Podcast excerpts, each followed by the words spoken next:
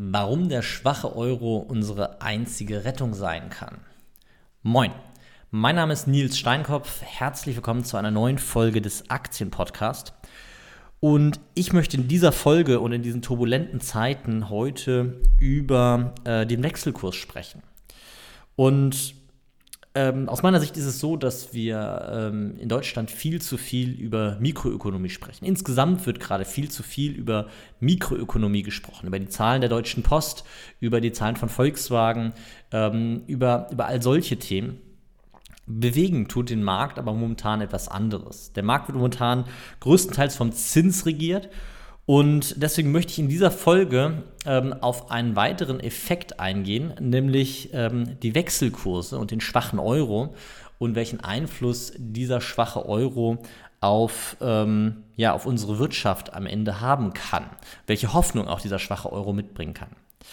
Und ich lehre seit vielen Jahren, dass es eigentlich ähm, nur wenige Faktoren gibt, die wirklich wichtig sind. Wenn man, ähm, ja, sagen wir mal, mit Halbwissen unterwegs sein will im Markt, dann muss man mindestens diese Faktoren verstanden haben, bevor man anfängt, einzelne Werte, einzelne Aktien, E T Fs ähm, oder ähm, ja, Immobilienfonds oder Rohstoffe und ähnliches zu kaufen. Weil diese großen Faktoren sind die Faktoren, die den Markt regieren. Und man spricht bei diesen Faktoren von makroökonomischen Faktoren, also Faktoren, die die gesamte Konjunktur, den gesamten Markt, die gesamte Ökonomie am Ende beeinflussen, während man bei den Unternehmenszahlen von Volkswagen über die Mikroökonomie spricht. Und es war, glaube ich, nie wichtiger als in den letzten Monaten, und das zeigt auch die Performance unserer Depots, ähm, dass man auf die ähm, makroökonomischen Kennzahlen schaut und versucht, diese in ein Gesamtbild zu bringen. Und genau das möchte ich heute mit dem Wechselkurs machen und ich möchte heute auch darauf eingehen, warum ich der Meinung bin, dass der schwache Euro momentan unsere einzige Hoffnung ist. Und ich fange mal damit an, erstmal darüber zu sprechen, welche Einflussfaktoren wir momentan haben und wo wir momentan stehen. Wir haben als die wichtigen Einflussfaktoren die Inflation, wir haben die Zinsen, wir haben die Konjunktur und wir haben die Wechselkurse. Bei den Zinsen muss man sehr klar trennen, es gibt ein Realzinsniveau, also das, was durch den Markt erschaffen wird, das wird maßgeblich durch die Inflation beeinflusst und es gibt ein Leitzinsniveau und das ist das, was, sagen wir mal, staatlich von der Zentralbank diktiert wird. Das hat auch Einfluss auf den Realzins, ähm, aber eben die Kombination aus mehreren Faktoren ergeben am Ende den Realzins. Einer dieser Faktoren ist der Leitzins. Deswegen ganz wichtig bei den Zinsen, nicht auf den Leitzins gucken, sondern auf den Realzins gucken. Das kann man am besten über zehnjährige Staatsanleihen machen. Ähm, da kann man sich die deutschen, die um, europäischen, sage ich mal, also Frankreich, Griechenland, Spanien, ähm, Italien anschauen. Man kann aber auch international gucken und eben die amerikanischen zehnjährigen Staatsanleihen oder japanischen zehnjährigen Staatsanleihen ansehen ähm, und hat damit ein sehr gutes Bild von einem, sagen wir mal, sehr risikoarmen Realzinsniveau. Als dritten Faktor neben der Inflation und den Zinsen gibt es die Konjunktur und als vierten Faktor den Wechsel, die Wechselkurse. Das sind aus meiner Sicht die vier größten Einflussfaktoren, ähm, die es auf dem Markt gibt. Es gibt danach noch kleinere Einflussfaktoren, die definitiv auch wichtig sind, ähm, aber nicht so wichtig wie die anderen. Also sprechen wir zum Beispiel über Energiepreise, über Steuerstrukturen, ähm, über Kosten für Logistik, Lohnpreise, all solche Themen. Ähm, das sind alles wichtige Faktoren, Beschäftigungsquoten und ähnliches, aber bei weitem nicht so wichtig wie die Inflation, die Zinsen, die Konjunktur und der Wechsel, die Wechselkurse. So. Und wenn wir uns die aktuelle Situation mal anschauen, dann können wir beginnend mit der Inflation einfach mal draufschauen und sagen, okay, ist das momentan eine Situation, in der wir ähm, Hoffnung haben sollten? Wenn wir uns nur die Inflation angucken, da muss man sagen, nein. Ähm, wir haben ein, äh, eine Inflation von fast acht Prozent. Ähm, Die ist damit deutlich zu hoch, deutlich höher, als man, egal wie man aufgestellt ist, ob man jetzt ähm, ein Vertreter der, Öko, äh, der Österreichischen Schule der Nationalökonomie ist, ähm, wo man eine Nullinflation oder sogar eine Deflation anstrebt ähm, durch Währungen, die an Goldstandard sind, oder eben aber auch eine moderne ähm, oder, oder andere Ansicht der, der Nationalökonomien, dann würde man sagen, die Inflation ist zu hoch. Selbst für E Z B-Kreise würde man sagen, die Inflation ist zu hoch. Die haben ja ein Ziel, eine Zielinflation von ca. zwei Prozent angestrebt. Was passiert bei einer zu hohen Inflation, ist ja die Frage. Im Prinzip ähm, ist es so, dass wenn man, also die Theorie, muss sagen, in der Realität zeigen sich dort andere Effekte, aber die Theorie ist, wenn man davon ausgeht, dass die Währung teurer werden, also wir eine Deflation haben, dann gehen die Menschen anders mit ihrem Geld um. Sie ähm, konsumieren anders, weil sie eben das Gefühl haben, naja, morgen ist mein Geld ja mehr wert, also wenn ich es nicht ausgebe, habe ich morgen mehr Geld als heute. Man kann Währung deflationär aufbauen, ähm, man kann Währung aber auch inflationär aufbauen. Und in unserem System ist die Währung definitiv inflationär aufgebaut, die Geldmenge wird immer weiter ausgeweitet und der Wert des Geldes nimmt sukzessive ab.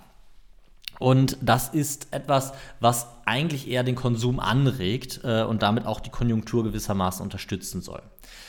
Wenn wir ein moderates Maß an Inflation haben, das heißt maximal zwei, vielleicht drei Prozent, ähm, davon hat man zumindest historisch immer gesprochen. Jetzt ist es aber so, dass wir acht Prozent haben und bei einer zu hohen Inflation gibt es sogenannte Fehlallokation. Das heißt, die ähm, Menschen versuchen, ihr Geld in Sachwerten zu schützen, kaufen Sachwerte nur um, und vor allem unproduktive Sachwerte, wie zum Beispiel Grundstücke, äh, Edelmetalle, äh, Diamanten, Kunst, solche Themen, um ihr Geld zu schützen. Und diese, Investi- diese verstärkten Investitionen in unproduktive Sachwerte zur Absicherung der Inflation führen dazu, dass Investitionen in die Wirtschaft weniger werden. Und damit hat man eine Fehlallokation des Geldes, das heißt, das Geld wird an die falsche Stelle gebracht und man bringt im Prinzip ähm, die Wirtschaft damit, oder das, das wäre jetzt übertrieben, aber man bringt die Wirtschaft damit zum Erliegen, ist vielleicht eine Nummer zu weit, aber man, man drosselt damit zumindest die Wirtschaft, weil man eben der Wirtschaft Investitionen entzieht. Und Investitionen schaffen Arbeitsplätze, Investitionen führen am Ende dazu, dass auch die, die Wirtschaft wieder wettbewerbsfähig, die Konjunktur wieder wettbewerbsfähig wird, ähm, dass äh, im Prinzip auch die Effizienz, die Produktivität einer Volkswirtschaft erhöht wird. Ähm, ein zusätzliches Problem an der Inflation ist, dass parallel mit dem Effekt, dass wir Fehlallokation haben, die Kaufkraft der Leute sinkt. Das heißt, auf einmal können die Leute ähm, weniger Konsumgüter zum Beispiel erwerben und müssen mehr nicht zyklische Konsumgüter, also mehr Geld für Toilettenpapier, für Nahrungsmittel und solche Themen aufwenden. Und dadurch sinkt insgesamt äh, die Kaufkraft und damit wird auch wieder die Wirtschaft, sagen wir mal, unter Druck gebracht, weil einige Wirtschaftszweige leiden dadurch viel, viel mehr dadurch, weil sie eben nicht zu den überlebenswichtigen Konsumgütern zählen. Das heißt, bei der Inflation haben wir momentan ein Szenario, ähm, das, äh, das im Prinzip besagt, dass die Inflation zu hoch ist. Jetzt kann man bei der Inflation noch ein zweites Thema angehen, und zwar die Frage, inwieweit sich Inflation eigentlich verhält. Normalerweise ist es so, dass in einem gesunden Konjunkturzyklus die Inflation zum Ende der, der Boom des Aufschwungs der Wirtschaft äh, zunimmt. Und dann äh, fängt an, die Wirtschaft quasi abzunehmen. Und mit dem Abnehmen der Wirtschaftsleistung ähm, sinkt auch, und, und an dieser, dieser, dieser Spitze, sage ich mal, sinkt auch die Nachfrage nach Krediten. Und damit fängt quasi ein Effekt an, dass wir ähm, in, diesem, in dieser abnehmenden Wirtschaftsphase äh, oder Konjunkturphase wir ein Absinken der Kreditnachfrage haben, und dieses Absinken der Kreditnachfrage führt am Ende zu günstigeren Krediten, sodass im Prinzip der Konjunkturzyklus sich selbst wieder schützt, indem er ähm, dann wieder Investitionen interessanter macht, also wieder einen Zyklus haben, in dem Investitionen interessanter werden. Dann wird wieder investiert und dadurch wird im Prinzip am Ende auch diese, dieses, diese fallende Phase der Konjunktur wieder beendet und das Ganze fängt wieder an, eine Aufwärtsphase äh, zu beginnen. So, und Inflation ist etwas, was wir eigentlich äh, an einem Punkt haben, an dem äh, wir im Überfluss sind. Ähm, es gibt aber eben auch andere Effekte, die zu Inflation führen können, wie zum Beispiel externe Effekte, wie jetzt der Ukraine-Krieg, ähm, inklusive ähm, den dadurch steigenden Gas- und Energiepreisen. Und das ist ein Effekt, der zusätzlich Inflation erzeugen kann. Und das kann eben passieren in einer Phase, in der es uns weniger tangiert, weil alle anderen Faktoren neben der Inflation sehr gut laufen. Also die Zinsen, ähm, da komme ich gleich zu, ähm, ideal sind, die Konjunktur eben auf, auf Hochtouren läuft und, und solche Themen. Ähm, momentan ist es aber eher so, dass das in einer Phase kam, in der wir sowieso schon zwei Jahre Corona hatten und mehrere Probleme auch hatten. Und dadurch muss man eben sagen, ähm, ist die Inflation zu diesem Zeitpunkt etwas, ähm, was nicht so einfach wegkompensiert werden kann durch eine wachsende Wirtschaftsleistung und damit auch steigende Löhne und Ähnlichem. Wenn wir uns den zweiten Faktor angucken, die Zinsen, dann sieht das Ganze nicht viel besser aus. Wir haben momentan ein Umfeld, vor allem getrieben durch Inflation, äh, steigender Zinsen. Und ähm, dieses Umfeld steigender Zinsen führt zu ähm, steigenden Kosten für Investitionen, das heißt sinkende Investitionen, weniger Investitionen. Ähm, wir haben durch steigende Zinsen auch höhere Kosten, das heißt Unternehmen in der gesamten Betrachtung zahlen mehr für Fremdkapital. Das heißt, ähm, es ist so, dass wir am Ende des Tages äh, geringere Gewinne haben, weil die Gewinne, die vorher äh, mit, sagen wir mal, einem Fremdkapitalanteil von fünfundsiebzig Prozent gearbeitet haben, bei dem die Zinsen auf ein Prozent lagen, äh, arbeiten jetzt mit immer noch fünfundsiebzig Prozent Fremdkapital, weil die können die jetzt ja auch nicht so schnell zurückzahlen. Das ist, normalerweise zahlt man diese Kredite zurück, wenn es gut läuft, und ähm, haben aber auf einmal vier Prozent. Das heißt, die Fremdkapitalkosten sind, haben sich vervierfacht an der Stelle. Und das ist etwas, was natürlich auf die Gewinne der Unternehmen, damit auch wieder auf die Möglichkeit zu investieren, drückt und damit im Prinzip dieses gesamte äh, Zinskonstrukt, ähm, ja, die Wirtschaft, die Konjunktur, ich sag mal, negativ beeinflusst. Genau wie es die Inflation momentan tut. So, und dann gibt es die Konjunktur selber, die natürlich nicht nur abhängig von Zins und Inflation ist, auch wenn es sehr, sehr große Einflussfaktoren sind, sondern die auch maßgeblich eben durch das Realzinsniveau beeinflusst wird. Besonders wenn man Zinsen senkt, erhöht man die, die Produktivität, weil man eben geringere Fremdkapitalkosten hat, steigende Investitionen und ähnliche Themen. Wir haben aber momentan ähm, bei der Konjunktur sowieso ein Szenario, in dem ähm, das Ganze nicht so ganz rosig aussieht, weil wir nach zwei Jahren Corona viele Reserven aufgebraucht haben, auch Investitionen zurückgefahren wurden. Wir haben zusätzlich eben Inflation, die draufdrückt. Wir haben einen Kaufkraftverlust durch die Inflation. Und die Konjunktur insgesamt ist gerade eh am Stagnieren bzw. leicht fallen. Wenn man es inflationsbereinigt betrachtet, äh, ist das sogar noch viel schlimmer als, es, äh, als, es, als eine Stagnation an der Stelle. Das heißt, wir haben im Prinzip bei drei der vier Faktoren momentan keinen Faktor bei, der ähm, uns aus dieser Situation herausbringt. Ja, weil äh, man könnte sagen, wenn die Konjunktur gerade brummen würde und die Geschäfte wunderbar laufen würden, dann würden die leicht steigenden Zinsen und die Inflation irgendwie so wegkompensiert werden. Wenn wir aber steigende, also steigende Inflation, hohe Inflation haben, steigende Zinsen bzw. höhere Zinsen, viel höhere Zinsen als noch vor einigen Monaten, ähm, geschweige denn vor einigen Jahren, und eine schwächelnde Konjunktur durch externe Faktoren, dann ist das Ganze sehr, sehr schwierig, aus einer solchen Situation herauszukommen. Und man sieht es immer wieder, der Markt versucht, irgendwie eine Aufwärtsdynamik aufzubauen, aber jede kleinste Aufwärtsdynamik kommt gar nicht in den Gang, weil wieder makroökonomische Zahlen im Prinzip den Markt nach unten ziehen. Und das ist momentan das Bild, was man sieht. Selbst wenn Unternehmen gute Zahlen liefern, werden diese guten Zahlen vom Markt gar nicht richtig angenommen, weil eben die Zinsen, die Inflation so sehr auf das gesamte, die Gesamtbewertung am Markt drücken und die Gesamtkonjunktur eben auch die Stimmung eintrübt, dass dort gar nichts zustande kommt. Zu Recht, muss man auch sagen, weil die, ähm, die Situation für die einzelnen Unternehmen momentan nicht besonders rosig aussehen, also was die Zukunft angeht. Und jetzt gibt es einen Faktor, der, ähm, ja, wie soll man das sagen, der sowohl negative Auswirkungen hat, als auch positive Auswirkungen. Und zwar die Wechselkurse, der schwache Euro.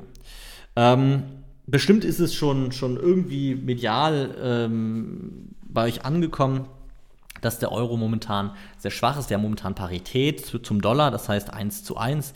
Woran das liegt, ähm, ist ein anderes Thema an der Stelle. Es liegt, hat vor allem viel mit den steigenden Energiepreisen zu tun. Ähm, dadurch wird der Dollar besonders stark. Aber unterm Strich muss man eben sagen, der Euro ist auch verhältnismäßig schwach. Und jetzt ist natürlich die Frage an der Stelle, was bedeutet dieser schwache Euro? Einerseits bedeutet der schwache Euro gewissermaßen auch einen äh, Kaufkraftverlust, eine weitere Inflation, ein weiterer Inflationsfaktor für Importgüter, Güter, weil wir eben auf einmal alle Güter, die wir aus den U S A, aus äh, anderen Ländern in Dollar importieren, dafür müssen wir auf einmal mehr bezahlen, weil der Euro eben, also mehr Euro bezahlen, weil der Euro eben schwächer ist. Das heißt, wir haben dort eine Inflation im Euro und zusätzlich muss man aber sagen, ist dieser schwache Euro auch der einzige Hoffnungsschimmer, den wir momentan haben. Weil Länder mit einem Handelsbilanzüberschuss, also Exportländer, haben durch den schwachen, durch eine schwache Eigenwährung jetzt in dem Fall, durch eine schwache Landeswährung, den Vorteil, dass sie wieder wettbewerbsfähiger werden. Das heißt, dieser schwache Euro bedeutet gerade, dass wir auf dem Weltmarkt günstiger unsere Produkte anbieten können, günstiger als die Konkurrenz eventuell. Das heißt, durch diesen schwachen Euro werden wir in Anführungsstrichen wettbewerbsfähiger und ähm, sind im Verhältnis zu anderen Ländern wieder günstiger und können dadurch höchstwahrscheinlich einen steigenden Auftragseingang, einen steigenden Export erwarten. Das heißt, dieser Wechselkurs ist momentan die einzige Hoffnung, dass wir aus diesem Strudel der starken Inflation, der hohen Zinsen, der schwachen Konjunktur rauskommen, weil der, Wech- der niedrige Wechselkurs dazu führen kann, dass wir mehr Geschäft machen, dadurch eine, eine sagen wir mal, eine, die Konjunktur unterstützen. Durch die Unterstützung der Konjunktur wird das Problem der Inflation wieder, könnte das Problem der Inflation wieder in den Griff bekommen werden. Und wenn die Inflation wieder in den Griff bekommen wird, dann könnten die Zinsen auch wieder sich beruhigen. Das heißt, zumindest mal dieser Aufwärtstrend der Zinsen sich ein bisschen äh, beruhigen. Und äh, dementsprechend muss man sagen, dieser schwache Euro, der für uns als Privatperson, als Konsumenten natürlich irgendwo steigende, steigende Preise bedeutet, führt aber genau zum Gegenteil, ähm, also zu einem positiven Effekt in der, in der Gesamtkonjunktur und kann eben momentan die einzige, das einzige Hoffnungsbild sein, um unsere, unsere gesamte Konjunktur aus diesem Strudel herauszubekommen. Hm? Wichtig an der Stelle ist noch, dass diese schwache Landeswährung nur funktioniert bei Ländern, die einen Handelsbilanzüberschuss haben. Das heißt, Länder, die im Prinzip mehr vom Export leben, als sie, vom Imp- also als sie importieren. Das heißt, ähm, einen, einen Exportüberschuss an der Stelle haben und, ähm, und dadurch eben von ihrer eigenen schwachen Währung profitieren, weil sie dadurch mehr verkaufen können und ähm, ihre Konjunktur wieder auf Vordermann bringen können. Ähm, Die Hoffnung besteht darin, dass dieser Wechselkurs ähm, diesen Effekt wirklich ausspielt oder auch zeitnah ausspielt, weil wir sonst bei länger, länger bleibenden äh, oder länger hochbleibenden Zinsen sicher ein Problem bekommen werden, was die Finanzierung von vielen Unternehmen angeht. Momentan ist das Ganze noch nicht so kritisch, weil viele haben sich in dieser Niedrigzinsphase für viele Jahre günstig Geld geliehen. Und ähm, kritisch wird das Ganze erst, wenn dieses Geld zurückgezahlt werden muss und ähm, dass äh, das Ganze refinanziert werden muss. Das heißt, die Kredite dann irgendwie abgelöst werden und dann auf einmal durch neue, teurere Kredite äh, im Prinzip wieder abgelöst werden müssen. Weil dann drückt das natürlich heftig auf die Gewinne der Unternehmen und auch der, muss man auch der Staaten sagen, also da sind zwar keine Gewinne, aber auf den Haushalt der Staaten. Die Staaten haben sie natürlich auch gerade günstig finanzieren können in der Niedrigzinsphase. Sobald sie aber neues Geld benötigen, wird das Ganze viel teurer. Und das drückt natürlich auf die, den Haushalt der Staaten. Und alleine in ähm, Italien sprechen wir da über hundert Milliarden Euro Extrakosten beim Haushalt von fünfhundertsiebzig Milliarden Euro oder, oder ja, bei, bei Steuereinnahmen in Höhe von fünfhundertsiebzig Milliarden Euro. Das heißt, das würde einfach mal ganz grob ein Fünftel, Sechstel der, ähm, ja, des gesamten, der gesamten Steuereinnahmen Italiens bedeuten, was auf einmal für Zinsen aufgebracht werden muss. muss. Und das ähm, ist natürlich höchst kritisch, deswegen muss man an der Stelle hoffen, dass durch diesen günstigen Wechselkurs die Nachfrage europäischer Produkte steigt, durch das Steigen der Nachfrage die Konjunktur angekurbelt wird, durch das Ankurbeln der Konjunktur die Inflation wieder in den Griff bekommen wird und durch das in den Griff bekommen der Inflation das Realzinsniveau wieder in den Griff bekommen wird. Das sind Prozesse, die dauern einige Monate oder Jahre sogar. Das heißt, das können wir nicht morgen erwarten, aber vielleicht bleibt diese Folge in Erinnerung und ähm, die Beobachtung des, des Marktes wird ähm, durch dich quasi durchgeführt und ähm, vielleicht erkennst du diese Zyklen, weil das ist momentan beziehungsweise in den letzten Monaten und auch Jahren ähm, hochinteressant, dass man wirklich die Zyklen, die, die, ich sag mal, theoretischen Zyklen der Konjunktur sehr gut, inklusive auch der kommenden Inflation und allen, ähm, also der entstandene Inflation ablesen konnte und im Prinzip ein sehr bilderbuchartiges Verhalten der Konjunktur beobachten konnte an der Stelle. Falls du ähm, zeitnah irgendwie ein, äh, eine vernünftige Strategie in dein Depot umsetzen möchtest, möchte ich dir an dieser Stelle nochmal anbieten. Melde dich gerne bei mir, finance Punkt academy Slash Termin. Also das ist ähm, der Link, wo du einen Termin mit mir buchen kannst, finance Punkt academy Slash Termin, genau. Und da können wir einfach mal schauen, inwieweit ich dich unterstützen kann. Äh, gegebenenfalls ähm, kommen wir auch in eine Zusammenarbeit. Das äh, werden wir in dem Telefonat klären können. Ähm, aber ansonsten darfst du auch gerne alle deine Fragen zur aktuellen Situation mitbringen. Und wir können eben schauen, inwieweit ich dich unterstützen kann, dir helfen kann, ähm, bei dem, in dem aktuellen Umfeld eine vernünftige Anlagestrategie für dein Depot aufzubauen, um eben nicht von der Inflation, um eben nicht von konjunkturellen Einbrüchen ähm, und, und steigenden Zinsen getroffen zu werden, sondern auch in dieser Phase stabil ein Portfolio aufzubauen, was ähm, eben ja, langfristig erfolgreich durch solche Situationen durchmanövriert werden kann. Ansonsten bedanke ich mich fürs Zuhören. Wir hören uns wieder nächste Woche. Und ähm, ja, verzeih nochmal, dass in der letzten Woche keine Folge veröffentlicht werden konnte. Dafür war bei mir leider viel zu viel zu tun. Vielen Dank, bis dann, ciao.